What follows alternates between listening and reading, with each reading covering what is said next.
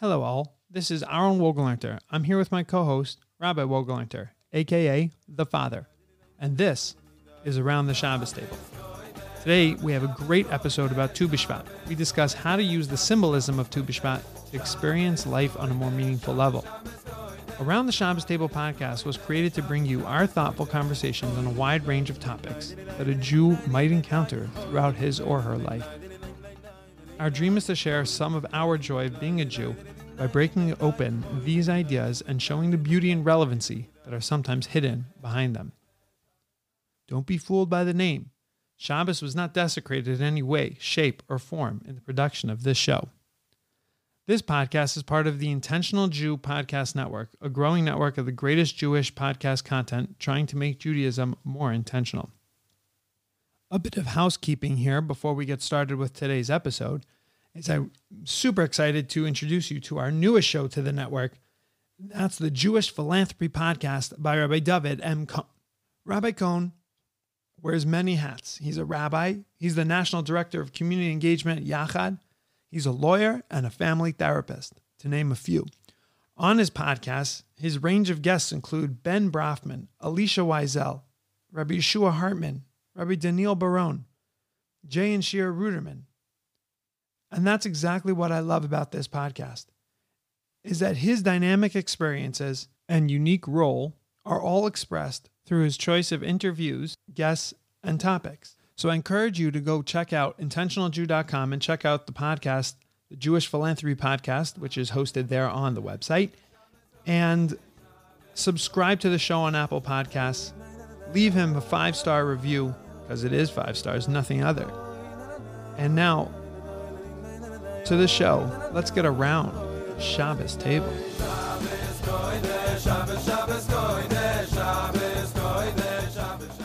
All right. Welcome back, Daddy. This is exciting. It's amazing. Okay.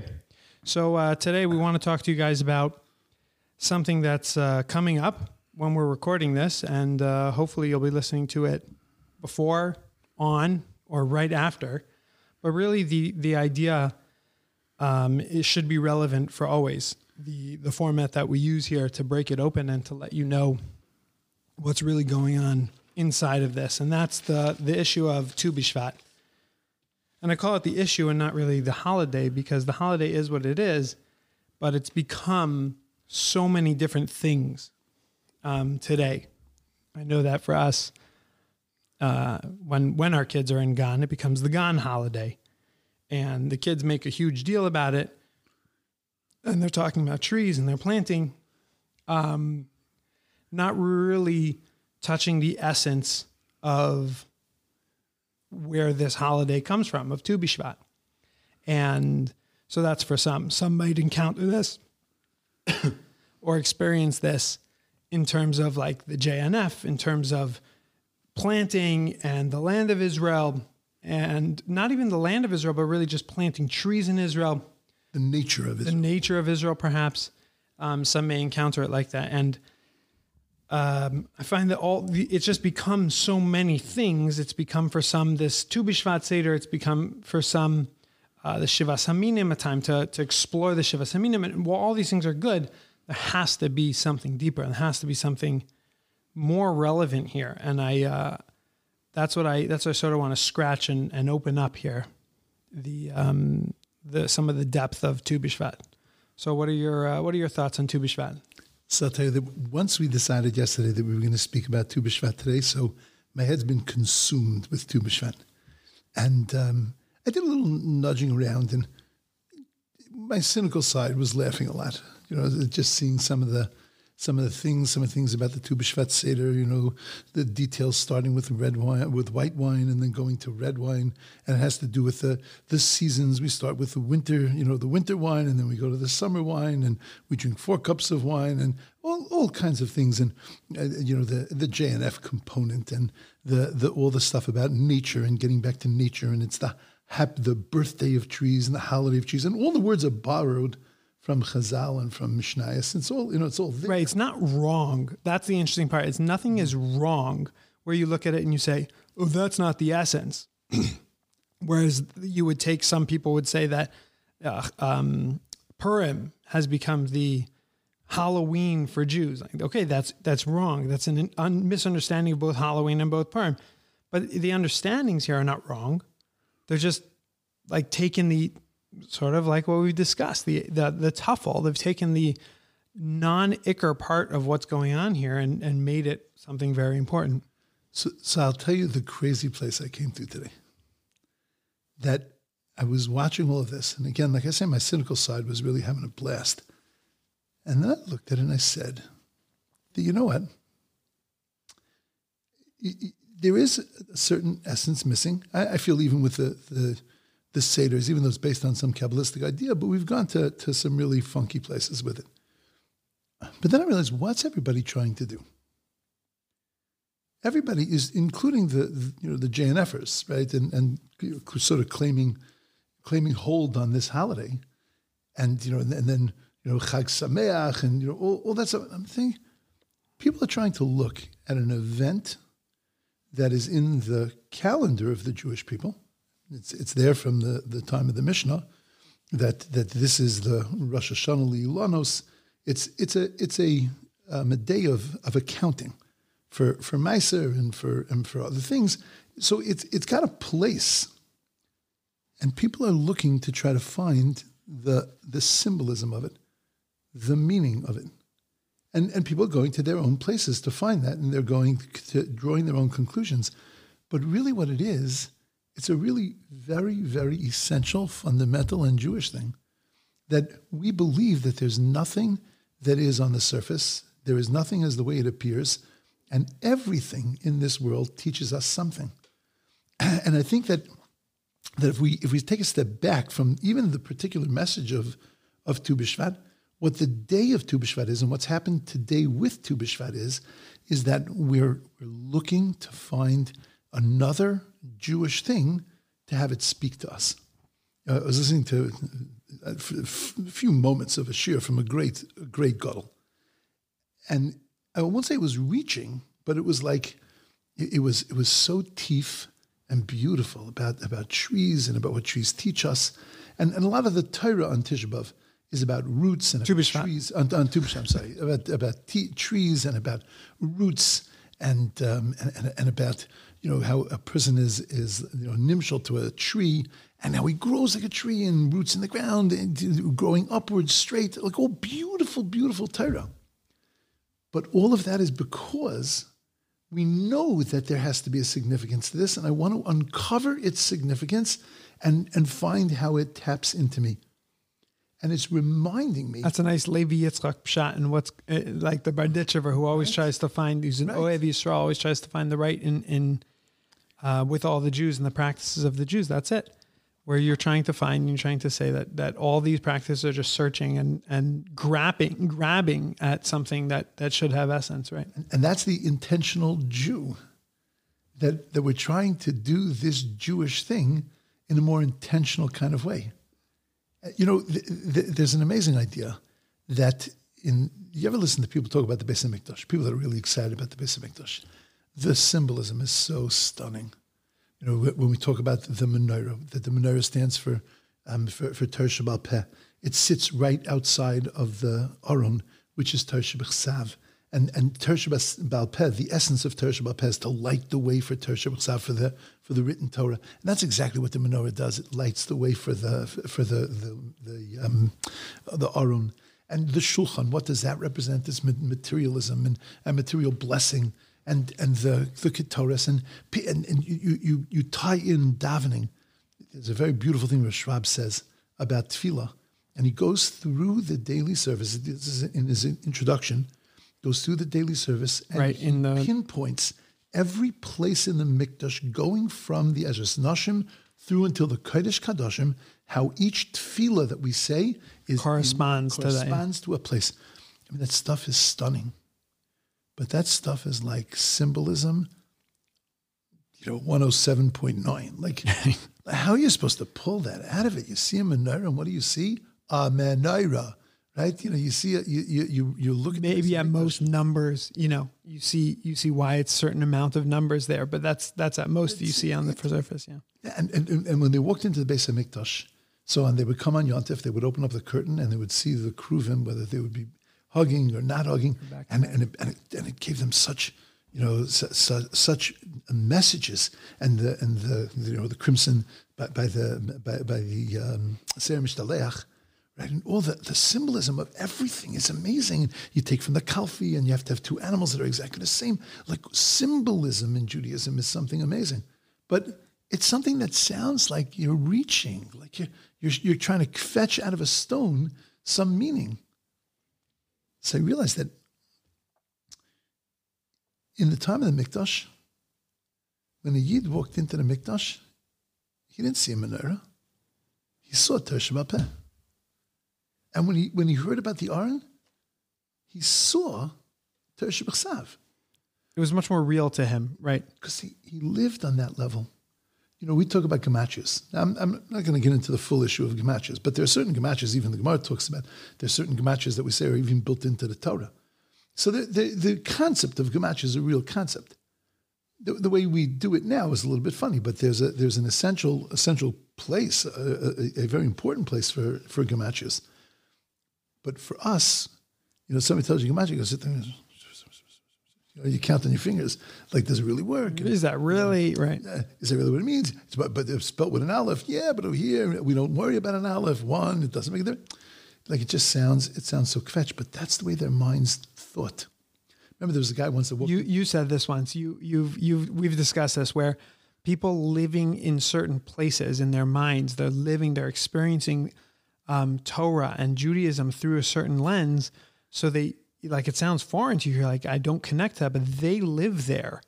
They live in that in that um, symbolism almost, and that's, important to them, right? there's a guy that wrote a sefer on Parsha Shavua, and it was all about the land of Israel. Because every Pasha was the land of Israel through the Pasha. There's a guy who wrote a sefer on trees, and then he read the second half of the sefer. The first is on all the halachas of, of agricultural trees, and the second half of the sefer is trees in every Parsha in the Torah. There's a guy that wrote Beloved There's Vahafta L'Recha Kamocha like that also. There's one correct. that all, all every parish. in every Pasha. That's right. That's the famous Balak.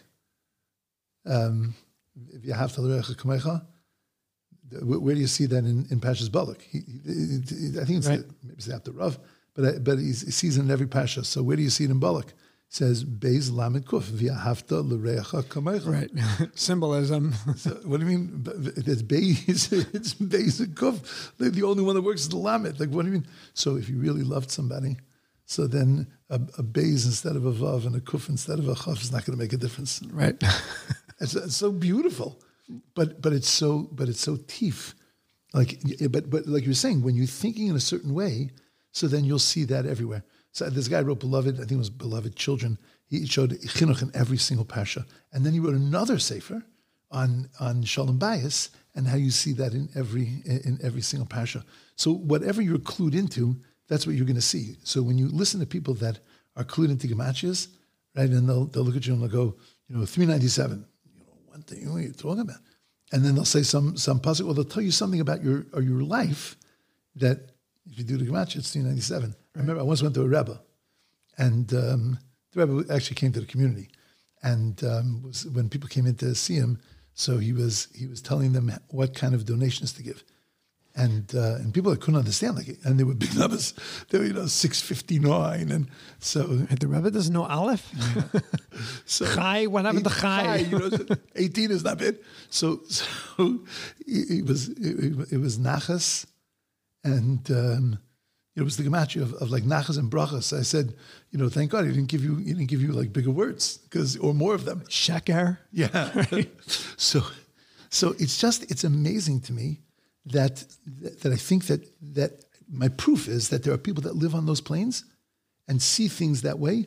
I think that we were all that way, and that's why gematria wasn't weird to us. That's why we were able to build get right. You know, a lot of those gematrias, tzitzis, right? These these are pasha gematrias, but because we lived that way. Now we've removed ourselves so much that the symbolism sounds like a tifa shir. It sounds like some some very detailed, deep. Wow, that was so spiritual. But it, it's it is, but it's meant to be pashat. We're meant to live on that level, And for me, what I came out with today, what I squoze out of this whole thing, was that at the end of the day, the, the, the Tu B'Shvat is what it, what it does for me is it pushes me to stop seeing trees, to look at the tree and to say, what does a tree have to teach me? In the same way that we do this at the Pesach Seder. We sit at the Pesach Seder and we say, Oh, good point. Because at the Pesach Seder, we we live in that in that symbolism a that bit more. Yeah. symbolism. Matzah zoo, right? Why do we have this matzah? Why do we have this maror? And we, and we spend the whole night talking about karpas and talking about what it represents and the dal l'shainis and gula and the, and, and the wine. It, uh, it's no problem getting into the symbolic world on, on Pesach. And I think that it's just reminding me that don't stop here. Don't stop here today. Today, you're looking to find some meaning. You're looking at a tree and saying, What does a tree have to say to me? Tomorrow, look at a mountain and say, What does a mountain have to say to me? And what does my friend have to say to me? What does, what does my Shabbos have to say to me? What does my brachas have to say to me? What does my davening have to say to me? Because we live, unfortunately, and probably a function of gullus, but we live very disconnected.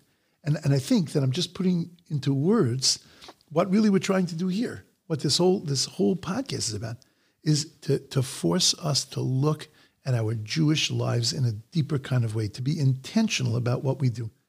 And and when I see, I was watching some of these videos and I and I flip them now and I say, you know, they are a little ridiculous, but but what were these people trying to do? They were trying to look beyond the surface. And and they just need a little more direction. But that's such a gorgeous place to be in, to, to spend your life looking beyond the surface. Okay, so what is the uh, the roots? What when you dig up a tree, what do you see? What is t- what is uh, Tu B'Shvat? What's what's going on here? Maybe give a little bit just for the, um, just to put context to it, like where where it came from in the Mishnah, what's the actual source, and, and what it is, and then we'll we'll dig into it a bit. Right. So so in a very very brief way, that you know it, it says that the Ab Rosh Hashanah saying there are four Rosh Hashanahs, four points during the year where things begin. And when it comes to growth, and it comes to, to you have to you have to decide what is this year and what is next year. What is this year's crop? What is next year's crop? So In terms of like maasros and tithing and that's right. In tithing and and agricultural laws. agricultural laws, correct. So we so we chose for a variety of reasons, but we chose the machlokas of whether it's the first or whether it's the fifteenth. But but but in this period of time of the year, because most of the rain has already fell has already fallen, and and once the rain has fallen, so now things have an opportunity to grow. So the the essence of the day is really about growth, and it's about it's about how now there's chidush, there's there's newness to the world. We're starting another year, another crop. Okay, so so what are we? So so so what needs to be new about us? What what is us, and what needs to be new about us? So we're we're told that Kiyodam Sada, and that happens to be that, that that we're told it in a different context. But be that as it may, we have taken it to mean that it, we're talking about fruit trees and and you know, not destroying fruit trees in a war, but the, but but in, in essence, it's saying to us that if you're looking to understand yourself, so then there are places in the world that you can look. You know, there there's Chazal, there's many Gemaras that talk about if I to, if we wanted to learn, if we didn't weren't commanded tznius, then we could have learned it from this animal, and if we weren't commanded this, we could have learned it from this animal. Again, pushing us to to look out in the world and to to see the things are in the world are there. Every one of them is there to teach us a message. You know, wh- why do we have ears? to hear. No, you don't need ears to hear. Kodesh Baruch Hu could have created some other kind of mechanism, but he created ears in the shape that he created them so that we can understand the concept of funneling information. We can understand the concepts of the ear, and that a Kodesh Baruch Hu wanted us to understand that he's an Oizen Shemas. And unless you have a, a, a, a thing, an entity that you can look at and you can dissect and understand what it means to hear, so then you can't understand the depth of the concept of Eisen Shemas. We were created in the way that we were created to reflect messages that God wanted us to understand about Him. He put that in, He put the, the physical things in this world so, for only for that reason, so that we could learn about them and appreciate them. and then understand how to use them in our growth. Trees are exactly the same thing. So when you look at a tree, you look at its roots, you start to understand what it means to, to make roots in the world and to, to plant yourself. And we understand that when you make roots, then you can't be knocked over. And the deeper and thicker your roots are, so then, then you're not going to be blown over. Well, what are your roots? Torah, your Shemayim, right? The Mishnayos and Pirkei Avos will talk about it. But, but it just causes you to think about that. It causes you to think about the concept of, of growth and that the growth of a tree is straight and it goes, it goes straight up. And that's who we are. And then it spreads, right? On all those ideas, right? But first you got to first you got to grow, and then you can start to, to spread, and then you can then you can give fruit. You can create peros. But for the first couple of years of the peros, you can't touch them because it's it's immature yet. It's not it, it's it's not fully grown. It will eventually grow, and you can eventually you can eventually enjoy it. But every single I mean, you, you can go through every single step of the way, and this stuff is available online. I mean, you can go and look in, in any place. Just type in the word Tu B'Shvat. You might want to put in the word Tu B'Shvat Torah, right? So, so that you get to you know you get to Torah sites. But there's there's so much beautiful symbolism. I, I, Mommy told me something last night about um, Rabbi Leff was saying something very beautiful about the roots of a tree. The, the roots in the physical world go down, but we live in an olam hafach, right? The famous Gemara where he died and he came back to his father. His father said to him, "What did What you did you see?" see? He said an olam hafach. So if that's true that we live in an olam hafach, that means that that that we're we're upside down. So the physical world is really upside down. What it's meant to be is the roots are meant to be on the top because the roots come from the head, not from the feet. The roots have to come from the from the the, The values, seichel right? and and from the neshama. And that the, the, that Rabbi Leff was saying, if I'm quoting it correctly, that the hair is is really the roots because again it's indicative of of, of something on top and connecting us to, to something on top. Every single says maybe that's the reason also why a baby is born head first. Because first the, the, the most important part of us is our is our seichel and our neshama, and that's in the head. Not our feet are not the roots. Right. And when he enters into this Olam Hafach, he enters in backwards, right? which really ultimately Is the right side. is the yeah. right side up. So just playing around with these ideas without even elaborating, it's like gorgeous. And just imagine if you could if if you could live that way, that everything spoke to you, everything said something to you. You know, we have those those epiphanies. We have those times where we're like where we're turned on like that, and, and you just like you know you get these the, the, these wake up moments, and you say, oh, you know what that means. A lot of architecture is built this way a lot of architecture is built that there's a subtle message coming through the, the architecture. I remember when when Ronnie Werbeloff al Shalom built, rebuilt the uh, you know, the office downstairs. Right. Remember? And the uh, and and he set it up. I'm not even sure that everybody knew this, but but he, he was very makbid Which office? downstairs. The, the, we we were, were upstairs. Your your bris was upstairs, but then Oh, in the in the um in the building. in the in the office building. in the office building. Okay.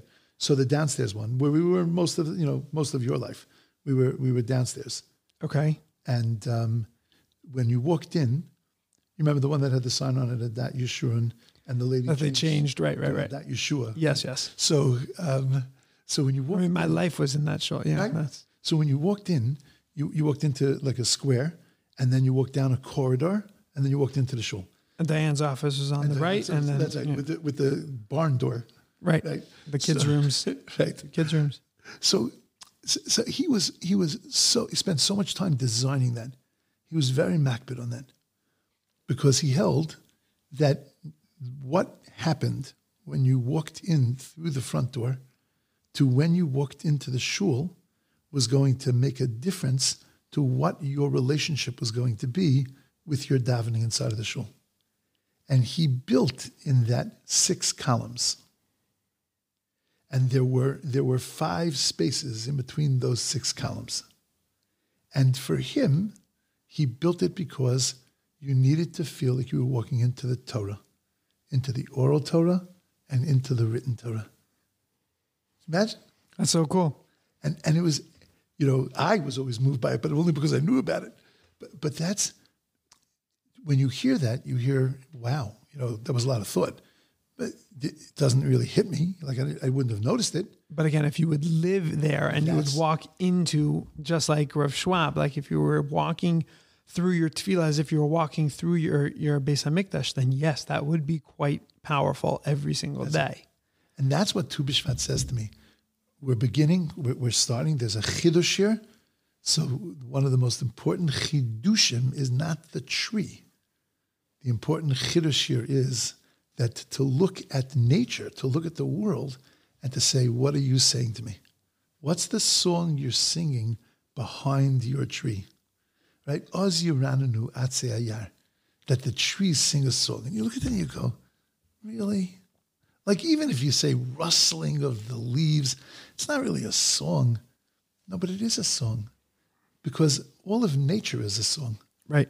That they're alive. Yeah. And what that means that all of nature is a song is that when nature is working the way that it is meant to work, when it's doing what it's supposed to be doing, so and, and all the pieces are together, so then that is a song being sung to HaKadosh Baruch Hu.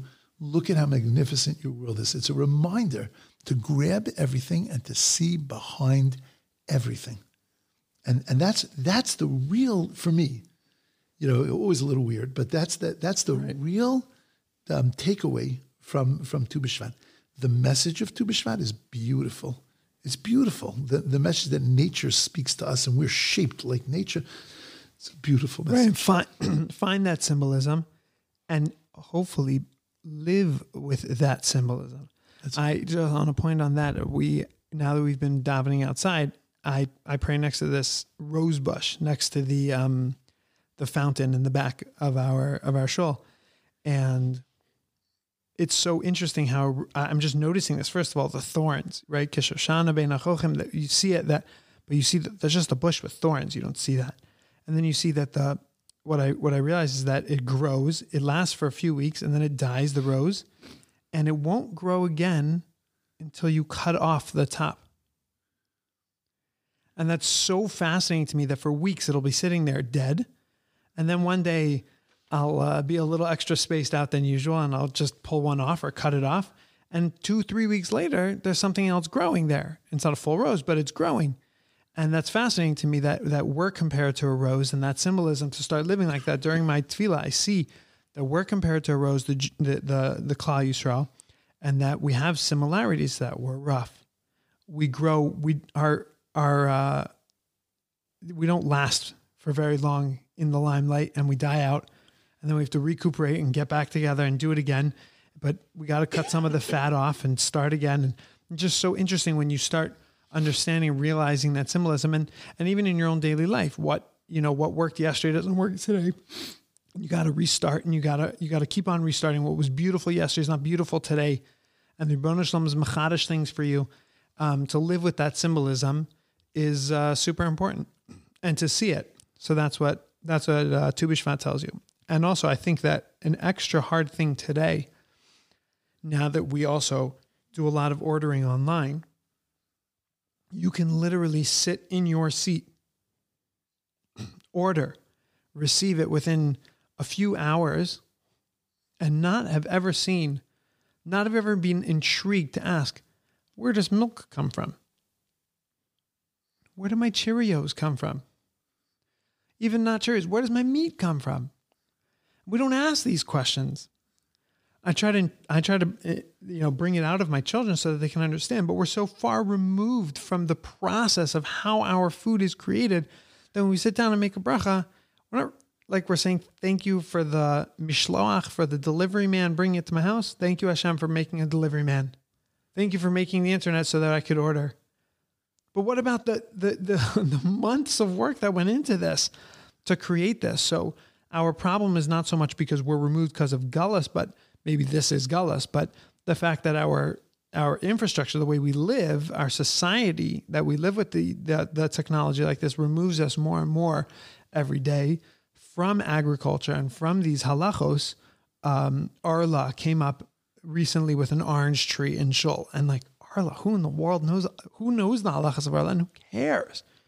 And the fact that the person who knew that the Rav who knew that was was deeply involved with that was interesting to me because he, he like he doesn't live in that world that I live in with the world of just technology and being removed from agriculture.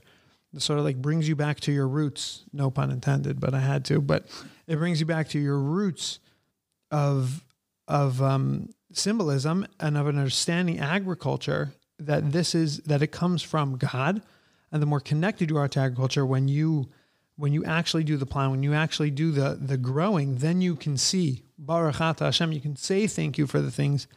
So this is our day uh, to to have this avoda and to start thinking and switching our thoughts that oh wow the the delivery man didn't bring this to me it was God who brought it for me from the from the orchard or from the from the the farm Look at Birchas Hamazon. Who wrote the first bracha Birchas Hamazon? Moshe Rabbeinu. Why? To say thank you for the mun. Really? Read it again. It talks about lechem, talks about mazon, does not talk about mun, doesn't even mention mun. If he was writing as a thank you for mun, then why didn't say anything about mun? Because Moshe Rabbeinu was sending a very profound message. Mun hu halechem, lechem hu amun. There is no difference between lechem and mun and mun and lechem. Mun is lechem in Shemayim. It's miraculous, so amazing. You, whatever you wanted to think about it, that's what it became. This week's Parsha, right? Whatever you wanted it to be, that's what it became. It's like amazing. Well, so is lechem.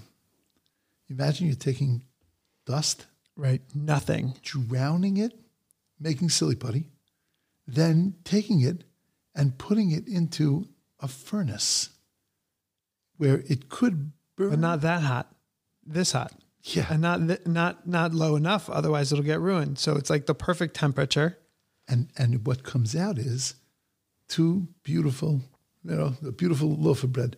What? That's not a miracle. That's that's not a that's not a, a nace.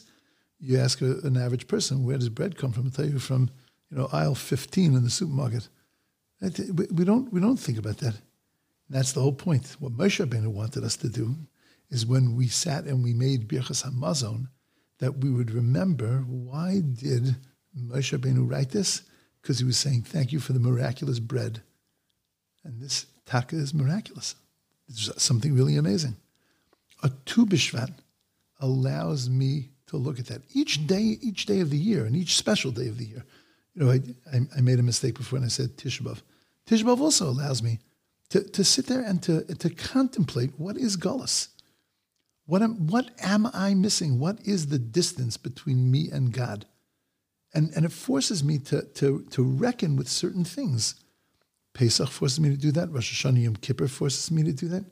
To look to look back to the very root of the thing, of the of the item of the day. Shabbos forces me to do that.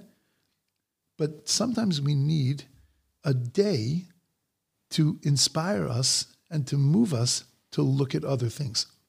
You know, they ask the question, why do we need um, Pesach when we have a mitzvah every day of Zecher So a beautiful explanation that I've heard is that Pesach becomes the inkwell from which we dip our pens and we write every single day.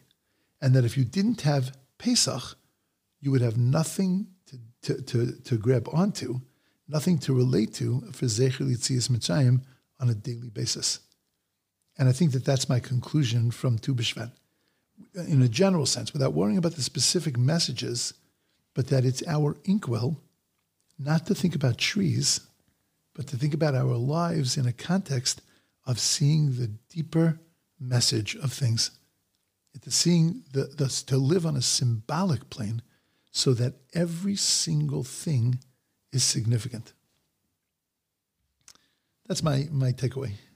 Right. Yeah, that's so important, and um, I hope that that the conversation helps those listening to understand that that's the day. I, find your own symbolism, find your own understanding, and what you connect to, and reach out to us. I would love to hear that as well. What we what we spurred you to think about. Um, uh, you can reach out to us at intentionaljew at gmail.com. Give us feedback um, on this episode. Please give us feedback on uh, on previous episodes or things you want us to talk about in here.